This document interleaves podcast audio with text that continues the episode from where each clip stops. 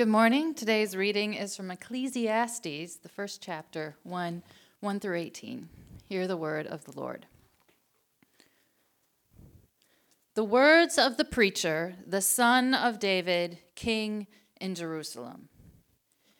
Vanity of vanities, says the preacher, vanity of vanities, all is vanity. What does man gain by all the toil at which he toils under the sun? A generation goes and a generation comes, but the earth remains forever. The sun rises and the sun goes down. It hastens to the place where it rises. The wind blows to the south and goes around to the north. Around and around goes the wind, and on its circuits the wind returns. All streams run to the sea, but the sea is not full.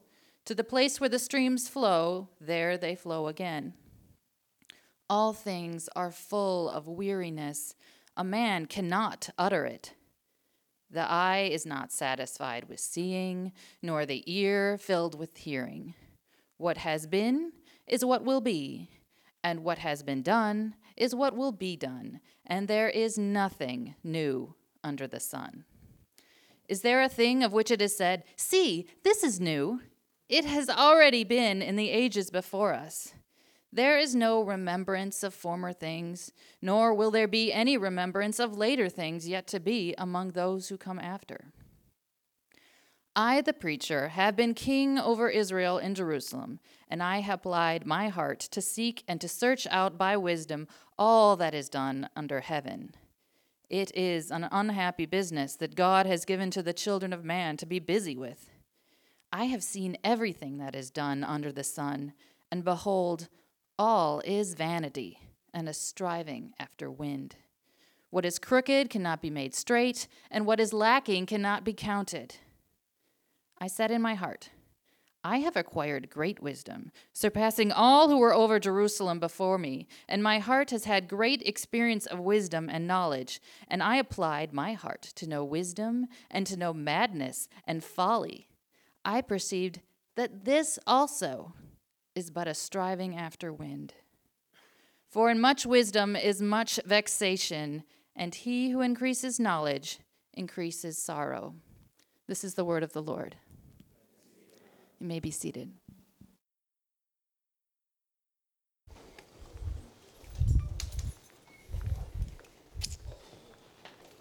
Good morning. I need to adjust this just real briefly. Hang on. And after that scripture reading, part of me feels like all I should say is Happy Sunday. Everything's futile. No one's going to remember you when you die. All right, go in peace. Um, no, welcome to our new series, uh, Life Up in Smoke. We are going through the book of Ecclesiastes. And after hearing our passage read this morning, some of you might be thinking, how in the world is that in the Bible? uh, is that really in there? And I am here to tell you that it is. It is really in there. And maybe that realization makes you feel a bit like this. Uh, before we really get into it, some of you might know that picture, it's going to come up later. Before we really get into it, let me share with you just some inside info. This sermon series has been on the docket for quite some time. We've had this prepared for a while. We didn't actually preach it when we originally had it scheduled. And as you might expect, we plan out our sermon series like quite a bit in advance. And we had it ready to go. We had graphics made, it was all prepared. That was two years ago. It was set to launch April of 2020. Doesn't take much thinking to remember what happened there. And we thought to ourselves at that time, you know, a series called Life Up in Smoke feels a little too on the nose. So, two years later, for many of us, our lives are functionally back to normal, even if it's a slightly new normal. And so we thought to ourselves, it's probably time to remind people that their lives could fall apart at any moment again. Now's the time.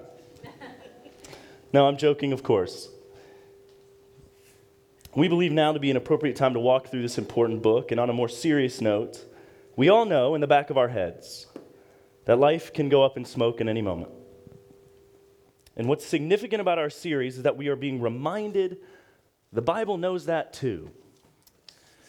You see, the Bible is realistic, it's about realism. One of the reasons we can trust the Bible isn't because it's void of human experience.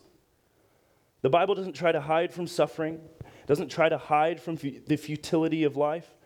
The Bible doesn't just nod at the difficult realities of life and then give us a positive thinking pep talk of just cheer up, it will all work out in the end. No, the Bible tells us truth about reality. That means at times things can get uncomfortable. You know, once I heard this illustration that when the sun is setting, the fastest way to get to the sun is not to run after the sun. No, when the sun is setting, if you're trying to get to the sun, the fastest way to do it is not to chase after the sunset, it's to turn around, turn towards the darkness, run into the darkness, and at some point you'll get to the sunrise. That's the quickest way to get to the sun. And in some ways, that is what we are going to be doing this morning. We are turning towards the darkness. We are going to face it. We're going to go in. And all the while, we need to keep in mind that we are going to encounter the sun at some point. We will. On the other side is the sun. We just have to get through the darkness. We have to go into the darkness. We really do, in order to get there. So, with that said, I'm just warning you here at the outset it's going to be a different kind of sermon. this might not be fun for some of you. And I don't say that because I want you to leave. Please stay in your seats. Um, I want you to stay and hear what the author of Ecclesiastes has to say. Others of you might enjoy this because you feel like it speaks, it resonates with you. It speaks to some deep truth that resonates with you. Regardless of where you find yourself, let me encourage you to just sit with the passage this morning. Just, I say that to forewarn you. This is, some of you are going to wrestle deeply with what I have to say today. And I want to introduce someone to you who, throughout our time together, is going to help us turn towards the darkness. He's going to help us see the sun too, but that person is the artist who painted the scream. That was just up. That is up there behind me. You've probably seen this painting before. It's called The Scream, and it's painted by the guy of the name of Edvard Munch. And throughout our time together, I'm going to use a number of Munch paintings to help us illustrate what Ecclesiastes is telling us. And there are two reasons for this. One is that our passage is read, which was read so beautifully by Sherry this morning, is actually a poem. Much of it is actually a poem. Oftentimes, it's helpful to use visual art to supplant, like supplement written art. The second reason is that Ecclesiastes is not a book of propositional statements. It wants to evoke a feeling from us, it wants to pull something from us, bring something from our deep. Edvard Munch wanted to do the same thing with his art. I first started digging into him when I read this book called So Much Longing in So Little Space The Art of Edvard Munch. And what I learned about Munch's work is that it's highly emotive. He wanted to evoke or summon a deep response from us. And if you look carefully at the painting, there are two people in the background. They're walking away from the scene. The people are totally unconcerned, unbothered with what this person is experiencing. The main figure is this person in the foreground. He's facing us with this wild look. And it's almost as if the figure is saying to us, Everything is not okay. Why doesn't anyone else notice? When the printed piece of this work came out, Munch wrote at the bottom of it, I felt a great scream pass through nature. The painting draws some type of emotional response from us. We can't help that. And here's my point Munch is showing us through this painting the same thing the teacher in Ecclesiastes is telling us. Life under the sun can feel like the world is just turning and turning. Everything is moving around us. Life is going and going and going. And then there are moments where we stop and suddenly we have a realization. And it makes us say, everything is not okay. Does anyone else even notice that? Everything is not okay. In our passage this morning, the teacher in Ecclesiastes is telling us there are three signs that things are not okay. There are three signs that things are not okay, three signs that you're living life under that blood orange sun that's painted in that picture. And the teacher wants us to pay attention to these things. Let me show you. Look with me at the first four verses in Ecclesiastes 1. The words of the teacher, son of David, king in Jerusalem. Absolute futility, says the teacher. absolute futility. Everything is futile. What does a person gain for his efforts that he labors under the sun? A generation goes and a generation comes, but the earth remains forever. That word futility in some translations translates as vanity. It's used 38 times in the book. So as we go through Ecclesiastes, every time you see it, just make note of it. It's the drumbeat that lies behind the entire book. And the teacher says everything is futile. In other words, everything is meaningless. All is vapor, it's mist, it's pointless, it's all hollow. All of it. And here's the first sign that you're living life under the sun progress escapes you. Progress escapes you. Let's keep reading into verses 5 through 11. You'll see the teacher makes this point very clear. The sun rises and the sun sets. Panting, it hurries back to the place where it rises. Gusting to the south, turning to the north, turning, turning goes the wind, and the wind returns in its cycles. All the streams flow to the sea, and yet the sea is never full. To the place where the streams flow, there they will flow again. All things are wearisome, more than anyone can say. The eye is not satisfied by seeing, or the ear filled with hearing. What has been done, what, is will, what has been is what will be, and what has been done is what will be done. There is nothing new under the sun. Can anyone say, Look, this is new? It has already existed in the ages before us. There is no remembrance of those who came before, and all of those who come after, there will be no remembrance by those who follow them. Whoa. It's almost as if the teacher is asking, Where have you seen progress? Look at the world. Where have you seen it? Where exactly have you seen it? Can you tell me? Let me give you some examples of things I think he's referring to. Here's an insignificant one. Think of all the chores you do on a daily or weekly basis. You keep having to do them over and over and over again. Do you do the dishes in your home? Dirty dishes are always there. They will forever be there the entirety of your life. You do the dishes one day, and what do you have to do the next day? Dishes. And the next day, dishes. You rinse the dishes, you put them in the dishwasher, you take them out, you put them away. The next day, you have dirty dishes in your sink, so you rinse them, so you put them in the dishwasher, you take them out, you put them away. Is there ever relief from dirty dishes? Never. There will always be more grass to cut. You will always pay taxes every year your email inbox will always be filled with more and more emails.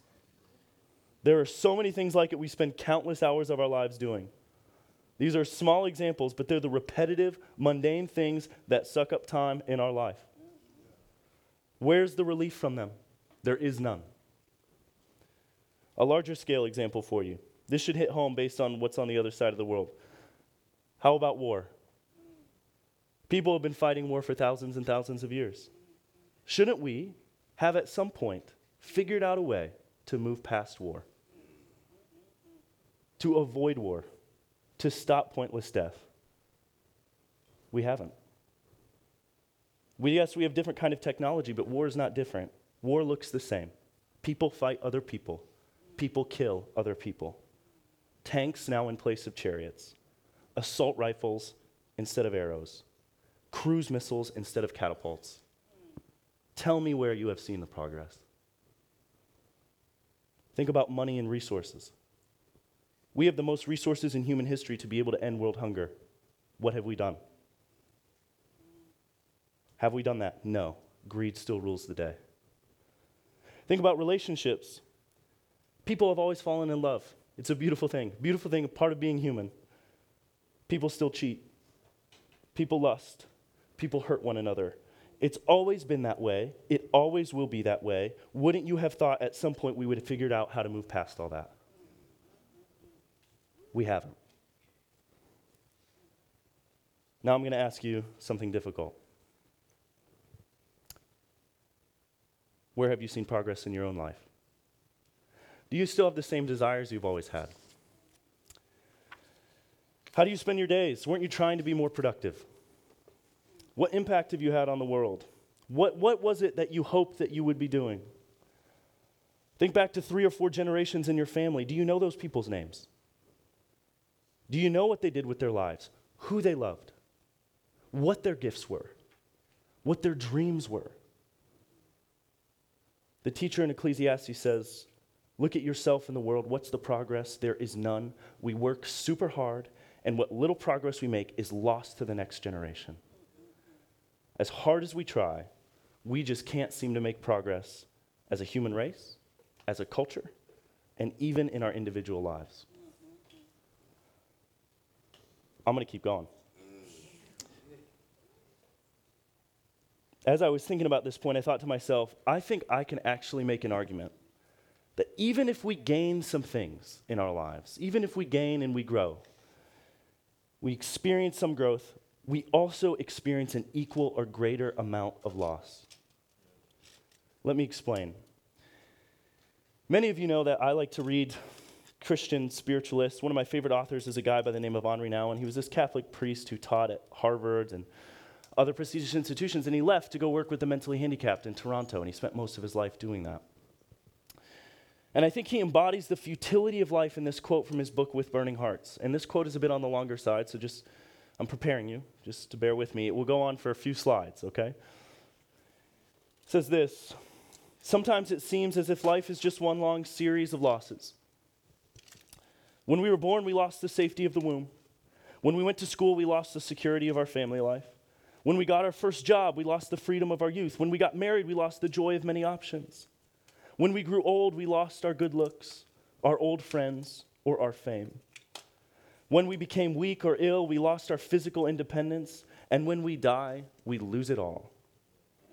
The losses that settle themselves deeply in our hearts and minds are the loss of intimacy through separations, the loss of safety through violence, the loss of innocence through abuse, the loss of friends through betrayal, the loss of love through abandonment, the loss of home through war, the loss of well being through hunger, heat, and cold, the loss of children through illness or accidents, the loss of country through political upheaval, the loss of life through earthquakes, floods, plane crashes, bombings, and diseases. Perhaps many of these dark losses are far away from most of us. Maybe they belong to the world of newspapers and television dream, television screams. But nobody can escape the agonizing losses that are a part of everyday existence the loss of our dreams. As we move through life, we might be gaining, but we're also losing. And some of us may lose to a greater degree than what we gain. All things are wearisome, more than anyone can say. There is no remembrance of those who came before, and of those who will come after, there will also be no remembrance by those who follow them. This is our reality. Can you bear to look at it?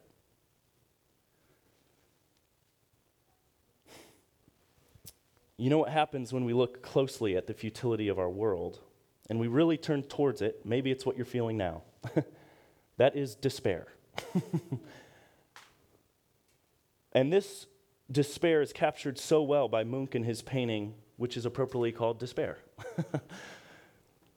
As you look at this painting, notice the similarity to the scream. Notice the sky, the blood orange sky. It's on the same or similar walkway. There are two people walking away, just in the same way. Friends, there's nothing new under the sun. Progress eludes us, and this can lead us to despair. The teacher is telling us, he is teaching us, this is the first sign of life under the sun. You know you're living under the sun when progress escapes you. You might be thinking, well, Ben, that's all I can handle for today. Thank you. But I have good news. There's more. Here's the second sign. The second sign is satisfaction eludes you. The second sign that you're living life under the sun is that satisfaction eludes you. Look with me again at verse 8. All things are wearisome, more than anyone can say. The eye is not satisfied by seeing, or the ear filled with hearing. This is the point. Satisfaction is a momentary thing. For whatever reason, we are always looking for it, right? And then when we find it, we can never quite seem to hold it as long as we want to. We can't keep it. In February, a guy by the name of Arthur Brooks, he's a Harvard professor and a former president of the American Enterprise Institute, he wrote an article in The Atlantic that wrestled with this satisfaction problem. One of the examples he gave was LeBron James.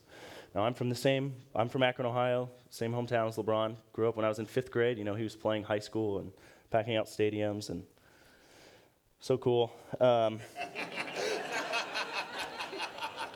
I was just, just watching him as a fifth grader, yeah. Um, one of the examples he gives of LeBron James when he lost the NBA championship to the Golden State Warriors was this picture. Even though LeBron has all of the world's wealth, and he is arguably one of the greatest players to ever play the game, all of this meant nothing to him in his loss. You look at his response. He was totally unsatisfied. All he wanted was to win. Arthur Brooks notes that the satisfaction problem isn't just a Western or modern day phenomenon. Brooks tells the story of Abdul al Rahman III, who ruled as a caliph in Spain in the 10th century. And at the age of 70, this guy wrote this I have now reigned above 50 years in victory or peace, beloved by my subject, subjects, dreaded by my enemies, respected by my allies. Riches and honor and power and pleasure have waited on my call. Here's the punchline. This is how he finishes. I have diligently numbered the days of pure and genuine happiness which have fallen to my lot. They amount to 14. 14 days of happiness when everything in the world is at your disposal. Brooks continues on and says in his article, It is so simple, yet its power is deeply encoded within us. Give a two year old the french fry she is reaching for and see her satisfied expression. Then, after a couple of seconds, watch the wanting return. And that's the actual problem, isn't it? The Stone song, should really have been titled, I Can't Keep No Satisfaction. It's almost as if our brains are programmed to prevent us from enjoying anything for very long. I, when I think of the satisfaction problem, the way I see it play out so much is through achievement. We often try to find satisfaction in America through some type of achievement, whether it's getting into the right school or getting the job, the promotion, the award, the whatever. And there's something about achieving the next thing that makes us think we will finally be satisfied with ourselves if we get it, if we only have it, if we're able to grasp it. I think this video captures that pretty well. So take a look. From the upcoming film True Crimes, please welcome two time Golden Globe winner, Jim Carrey.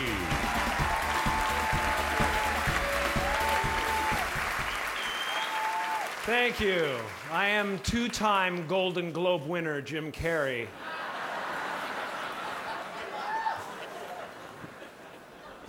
You know, when I go to sleep at night, I'm not just a guy going to sleep. I'm two time Golden Globe winner, Jim Carrey, going to get some well needed shut eye. And when I dream, I don't just dream any old dream. no, sir. I dream about being three time Golden Globe winning actor Jim Carrey. Because then I would be enough.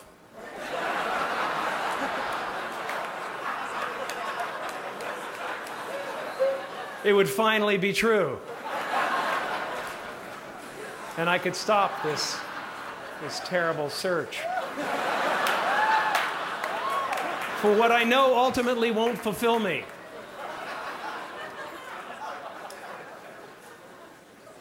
But these are important, these awards. That's my favorite line. But these are important, these awards. I've never heard a more sarcastic statement in my life. For some reason, we are convinced that if, if we will achieve the next thing, we'll finally be the person we want to be. We can finally be proud of ourselves. We can finally rest and be content with who we are. Ultimately, we are trying to become satisfied with ourselves through our accomplishments. Achievement, achievement gives us status, it gets us money, it might get us some type of fame, but most importantly, it gives us an identity we can be proud of. And the Christian poet Christian Wiman offers us a critique of that posture in his book, My Bright Abyss The Meditations of a Modern Believer. He says, No, all ambition has the reek of disease about it, the relentless smell of the self, the need for approval, publication, self promotion. Isn't this what usually goes under the name of ambition? The effort is to make ourselves more real to ourselves, to feel that we have selves, So long as your ambition is to stamp your existence upon existence, your nature on nature, then your ambition is corrupt and you are pursuing a ghost. When we live life under the sun, we have to reckon with the fact that satisfaction forever eludes us. There is nothing that can ultimately satisfy on this earth. There is no achievement that will be enough, no amount of money that is enough, no sex that is enough, no amount of fame that is ultimately enough. There is nothing that can satisfy you. And the teacher in Ecclesiastes says, This is a sign you are living life under the sun. He says it this way The eye is not satisfied by seeing, nor the ear is filled with hearing. And what are we to do with that? How are we to process that? Well, I think we ultimately don't process that. And in the process of trying to constantly satiate our satisfaction problem and not confront it, we become anxious people. To be clear, there's an anxiety that needs to be treated by counselors and psychiatrists. That's not what I'm talking about here. I'm talking about general, more run of the mill type of anxiety that grips people as they are endlessly trying to satisfy themselves with the next thing.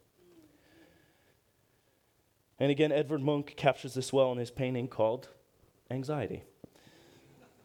Munch is trying to show people who have been gripped by the culture that they live in, and thus they're equally gripped by anxiety. This painting represents the societal problem of anxiety that has really become a cultural artifact of living in the modern world. Progress escapes us, so we tend to despair. Satisfaction evades us, we drift into anxiety. The teacher has one more sign for us. Keeps going. One more sign we are living life under the sun, and that sign is this understanding evades you. Look with me one more time at our passage, starting in verse 12. I, the teacher, have been king over Israel and Jerusalem. I applied my mind to examine and explore through wisdom all that is done under the heaven. God has given people this miserable task to keep them occupied. I have seen all the things that are done under the sun and have found everything to be futile, a pursuit of the wind. What is crooked cannot be straightened. What is lacking cannot be counted. I said to myself, See, I have amassed wisdom far beyond all those who were over Jerusalem before me, and my mind has thoroughly grasped wisdom and knowledge. I applied my mind to know wisdom and knowledge, madness and folly. I learned that this too is pursuit of the wind. For with much wisdom is much sorrow, and as knowledge increases, grief increases. The teacher tells us in this verse that he has done more study and searching than anyone else before him, and yet he still comes up short. Instead of finding wisdom and happiness, he found wisdom and sorrow. Instead of finding knowledge and contentment, he found knowledge and grief, and ultimately, the pursuit of wisdom and knowledge is meaningless. You know, I heard one college commencement speaker say this to young, ambitious students graduating with the thoughts of impacting and changing the world. This is what he said to them Maybe try to go and live a little bit. Maybe try to go and live and understand the world that you live in before you try to change it. If you do that, then you'll realize the world and its problems are endlessly complex and they are not solved by your zealousness. It's often the most brilliant philosophers, researchers, and professors that find themselves with a very sober posture when approaching the reality of the world. The greater your insight into the problems this world faces, the more you understand how complex and intractable they are. Can anything be done? Can we really understand anything? Do we have too many limitations? Again, Munch captures this feeling of reality in his painting Melancholy. You see a man considering the world. He's gripped with one emotion sadness. The teacher in our passage says it's like this As knowledge increases, grief increases. As wisdom increases, sorrow increases. The pursuit of these things are like the wind. The more you learn, the less you understand. You keep trying to grasp it, but at some point you have to realize there's actually nothing to grasp. Understanding evades us, satisfaction eludes us, Progress escapes us. This is life under the sun. What a sermon. what a message. Fun stuff, huh? Go team. Bef- before we finish up, we got a ways to go here, but before we finish up, I I have two brief takeaways I want to leave you with. Here's the first one face the signs, don't ignore them. Face the signs that you're living life under the sun, don't ignore them. We can't live a wise life if we just put our heads in the sand trying to ignore the complex realities of existence. You might say, Why, Ben? Isn't everything meaningless, anyways? Isn't that what Ecclesiastes is saying to me? No, that's not actually what Ecclesiastes is saying to you. Things would be ultimately meaningless if there wasn't life over the sun. There is life over the sun. And the author of Ecclesiastes will get there. He's going to get there as we go through this series. He just makes us sit in the depths for a while.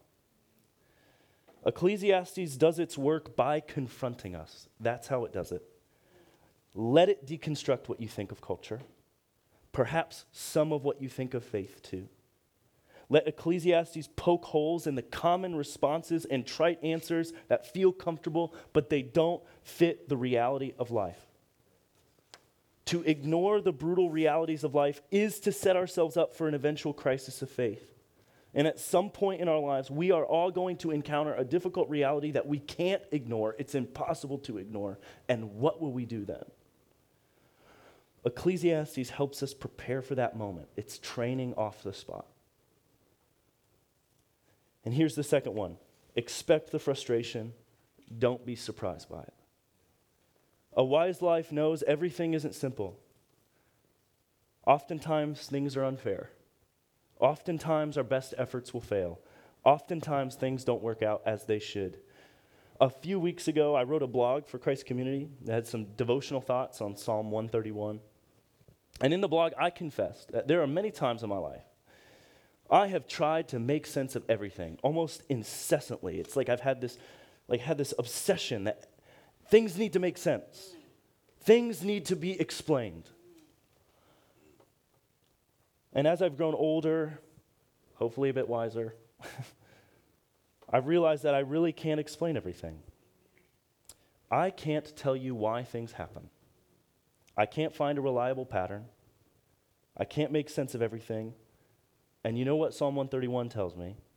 Is that's okay. That's what it means to live life under the sun. We live in a broken world, and we don't need to be perpetually surprised by that fact. Expect the frustration, don't be surprised by it. Before we close, I need to remind you of something.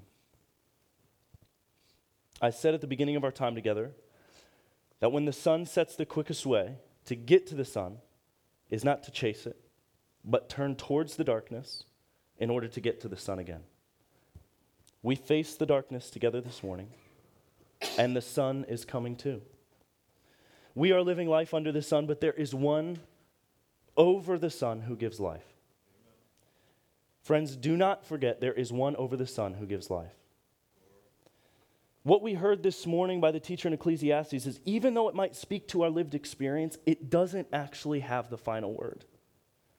As we go through Ecclesiastes, we're going to see that there is real hope. And the reason that we're studying Ecclesiastes isn't just to be a downer, like a, for six weeks, you know, like that's not why we're doing it. We actually are going through Ecclesiastes because we believe it will be a deeply hopeful experience.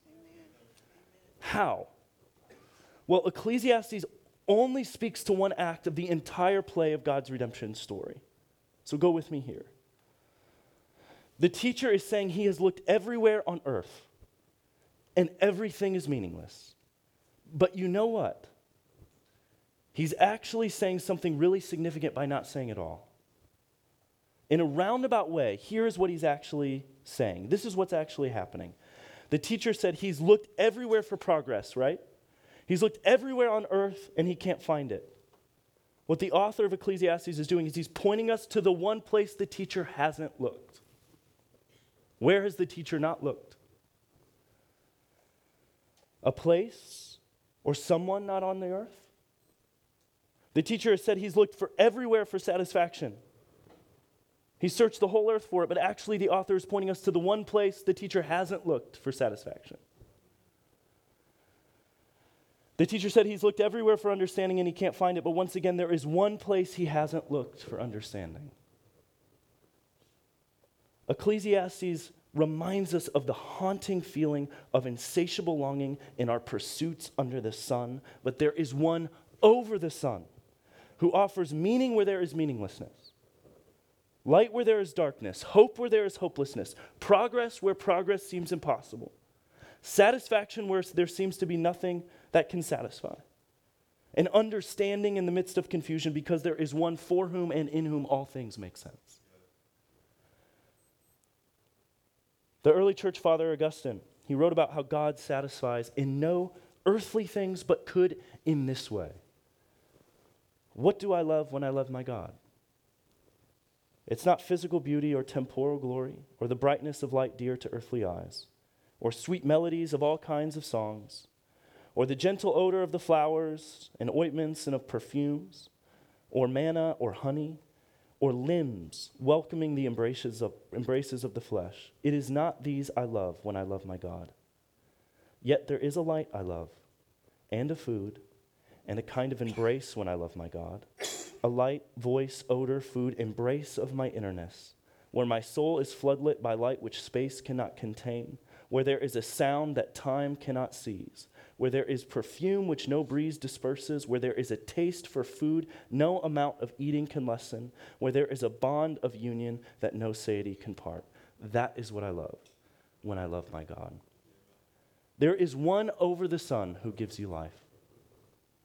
And as you leave today, take a moment and take a good look at your life and of the world and of the futility of the world. But then I invite you to do something else and look at the one the teacher doesn't look to, take a good look at the one over the sun who gives life. Seek him out. In him, all of our insatiable longings can finally be satisfied. Here's one last painting from Edvard Munch.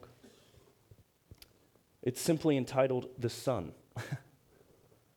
and you can see it stands in stark contrast to all of his other works. Munch scholars point out that there is one reason for that and it's that he intended the sun to represent God, who is the source of all life. Friends, I'll say it one more time. There is one above the sun who is the source of all things. And he wants to give you life. And he sent his son, not S U N, S O N, to give you life. And that's why we celebrated Easter. Will you let him give you life? Will you let Him walk you into that place?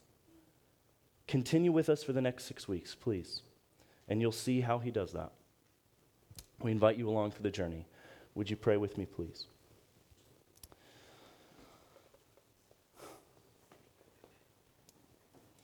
Lord, we thank you for your words. That it's not just black words on white pages, it's the words of life. We trust you in that.